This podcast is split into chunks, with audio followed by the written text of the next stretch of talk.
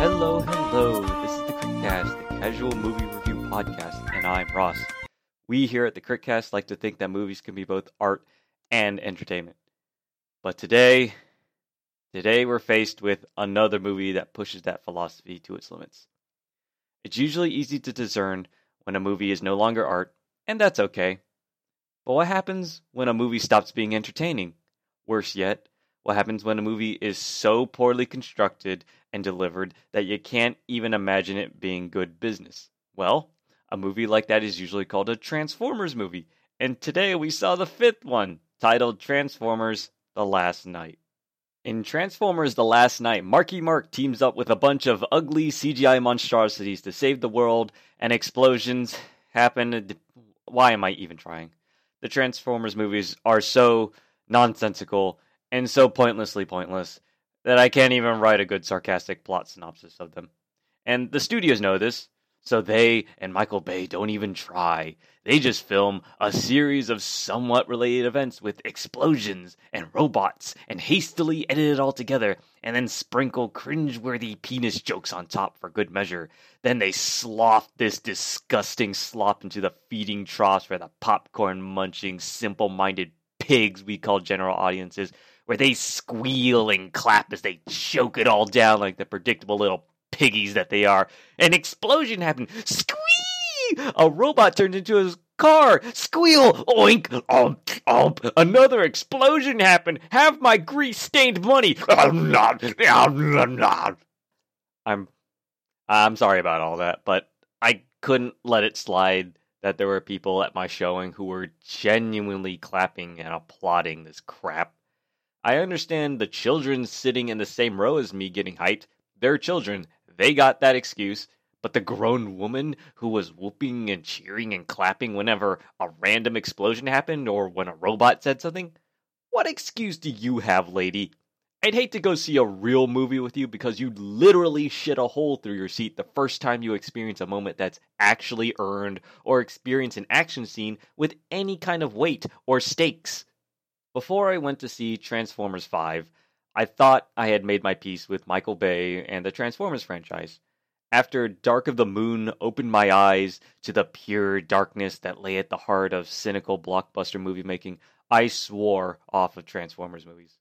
I wasn't above dumb action movies, but I was definitely above the kind of filth that were the Transformers movies. For a while, I too was the kind of person who was upset that they kept making these movies and that people kept going to see them in herds of mindless candy eating animals. But eventually, I just grew tired of that hate and let it go. If people wanted to see something that they thought was entertaining, then I couldn't really hate them for that. As for Michael Bay, the man has genuine prowess as an action director who can handle big, big crews and big, big set pieces. Plus, I started to see that part of my problem was that the Transformers franchise wasn't the best showcase for his skills or his particular I hate to call it this, but his particular art style, as it may be. So I went into Transformers the last knight knowing that I probably wouldn't like it, but I would try and see why people were still willing to pay money to see these movies. Of course, I was also ignoring the fact that China is very much to blame because they can't get enough of our garbage. But as I sat and watched a movie that was paced as if there was no first or second act, that couldn't slow down for even 30 seconds, that had two pathetic attempts at a strong female character, that couldn't even have one scene without a car chase or explosion, that couldn't even maintain a consistent aspect ratio, and yet continuously asked for me to care about anything that was happening on screen, I found that hate welling up again. Hate for these movies hate for Michael Bay, and hate for my fellow man who still pays to be treated like a dumb child who likes shiny keys. But now, as I write this review, the hate has abated. Now I'm simply bewildered and disappointed. For the life of me, I could not understand how anyone could find interest or engagement in a movie that doesn't give a shit, and not in the fun way. Characters go places and do things just to have excuses for explosions and action set pieces, not for plot, and definitely not for story. When people think of the word pretentious, they usually think of some highfalutin indie movie or some art film from a liberal arts college. When I think of the word pretentious, I think about the Transformers movies having the pretense of a story about honor and family, or having the pretense of characters with narrative arcs and emotional weight. That is pretentious. The story is non existent, and the plot is barely a skeleton to do stupid action. The characters don't change, or learn, or are challenged, or make any kind of decision, or anything. They just go from set piece A to set piece B, shooting and exploding and yelling and running and pretending that there's giant robots stomping around. Occasionally they'll pay lip service to some heroic nonsense, but mostly they'll stop the movie to have a prolonged dick joke or laugh at how it's so funny that a woman doesn't want a man. Oh, yeah! Apparently, someone at the studio had suddenly heard that some of the people seeing movies nowadays weren't white males aged 18 to 34. So they definitely had to get in on that shit.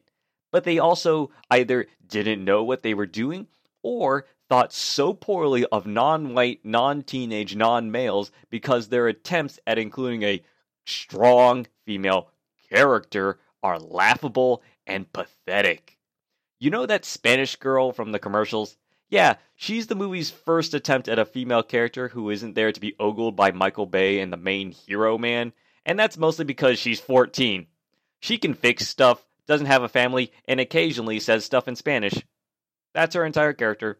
She's also missing from the middle 80% of the movie because the movie didn't care about a female that Marky Mark couldn't fuck as a reward for being hero man so she's replaced by a sexy British woman who is more or less a walking plot device that can save the world, and that is supposed to be her claim to being a strong female character.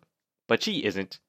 She doesn't make any decisions, and her pre- presence is just there to make another plot device work, and she still fawns over Marky Mark and still wears tight dresses and push up bras wherever she goes practically all the characters in this movie, and there are a lot of them, are either pointless or useless. If a character isn't Marky Mark the Hero Man or a CGI robot, then they have one of two purposes. They are either exposition dumps or they're excuses to have more mind numbing action. The lone exceptions are Anthony Hopkins and a human sized robot butler named Cogman. These two are utterly insane and completely out of touch with the movie, but they are the kind of characters that should be in this kind of movie. Hopkins delivers his motor mouth insanity with such genuine honesty and craziness that you can't help but be endeared by this crazy old man, and Cogman is the latest entry into this trend of sassy son of a bitch robots with sociopathic tendencies.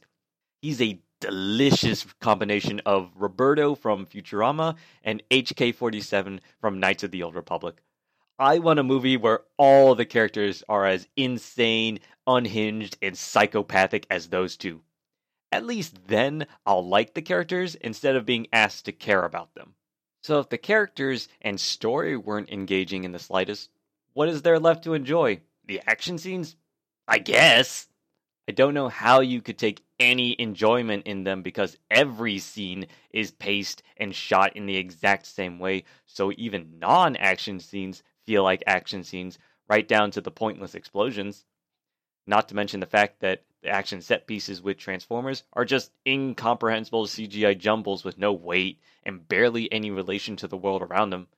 The set pieces that aren't about Transformers is just another excuse for Michael Bay to fawn over military men and their military guns shooting things militarily.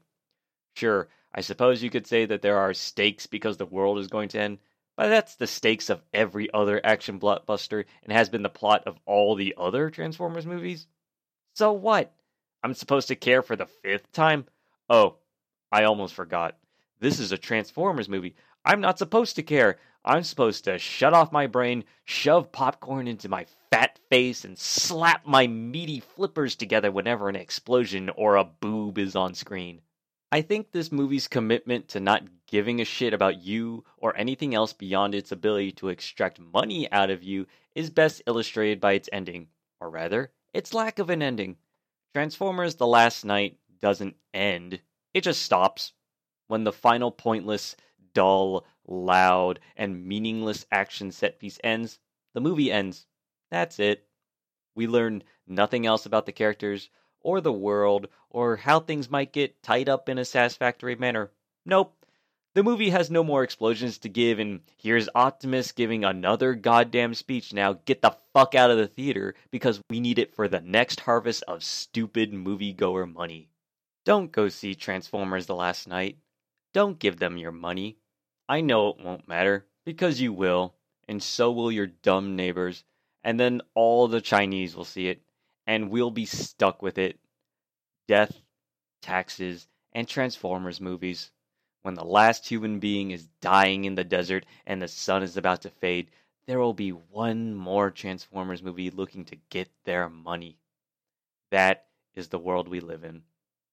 I'm Ross.